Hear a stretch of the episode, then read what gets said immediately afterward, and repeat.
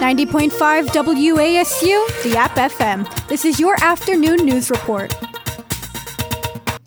Good afternoon, everyone. My name is Jenna Guzman here with your afternoon news break for April 28th, 2023. Let's get started. In local news, a historic photo was transformed into a mural. According to the Watauga Democrat, the photo turned mural is of a community members from Junaluska, which is estimated to be dated back to the 50s. According to the Watauga Democrat, the mural was installed on a building in Junaluska this month.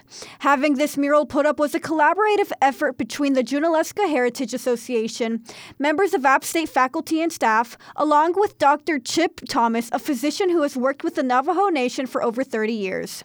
Thomas, who is also a street artist, helped paint the mural onto the building, which is located at the intersection of Church and Tremont Street. In state news, the North Carolina Supreme Court has modified several laws regarding voting. According to CBS 17, the first change is that the state's voter ID law has been reinstated, which was passed five years ago. The second change is in regard to voting rights.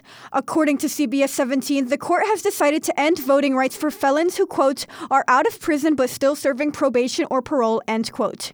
Finally, the court overturned a gerrymandering decision in the state. In international news, Ukraine was hit with, quote, the deadliest strike, end quote, from Russia. According to the New York Times, a rocket hit an apartment this morning in the center of Ukraine. This attack killed over 20 people and injured dozens more, making it, quote, the deadliest attack, end quote. According to the New York Times, this attack is the first large one against civilians in over a month. Now, on to sports. Good afternoon, everyone. This is Hunter Boston with your Friday afternoon sports break. As always, starting with App State sports, the App State softball team will be traveling to Harrisonburg, Virginia to face off in a three game set with JMU. Games start this afternoon at 4, followed by a game on Saturday at 1, and one Sunday at 1 as well. App State baseball is also in action versus JMU at home instead for their three game series. Games start this afternoon at 6, followed by a game on Saturday at 3 and a game on Sunday at 1. In local professional sports, the Carolina Panthers selected Alabama quarterback Bryce Young with the first pick in the NFL draft. This marked the second time that the Panthers have had the first pick in the NFL draft, and the second time that they have used it on a quarterback.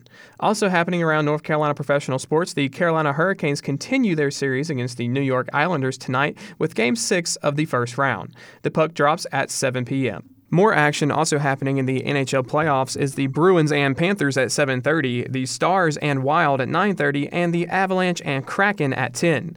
The NBA playoffs are also in action this afternoon with the Kings and Warriors facing off at 8 and the Grizzlies and Lakers at 10:30. That's it for me. As always, I hope everyone has a great rest of their Friday, then a wonderful weekend. Today's weather is courtesy of boonweather.com. Today is a cloudy and warm day with a high of 66 degrees and a low of 49. And there will also be some thunderstorms later today. For 90.5 WASU, the App FM, my name is Jenna Guzman, and thank you for listening to this afternoon news break. For more up to date news, visit us at WASUradio.com or follow us on Instagram or Twitter.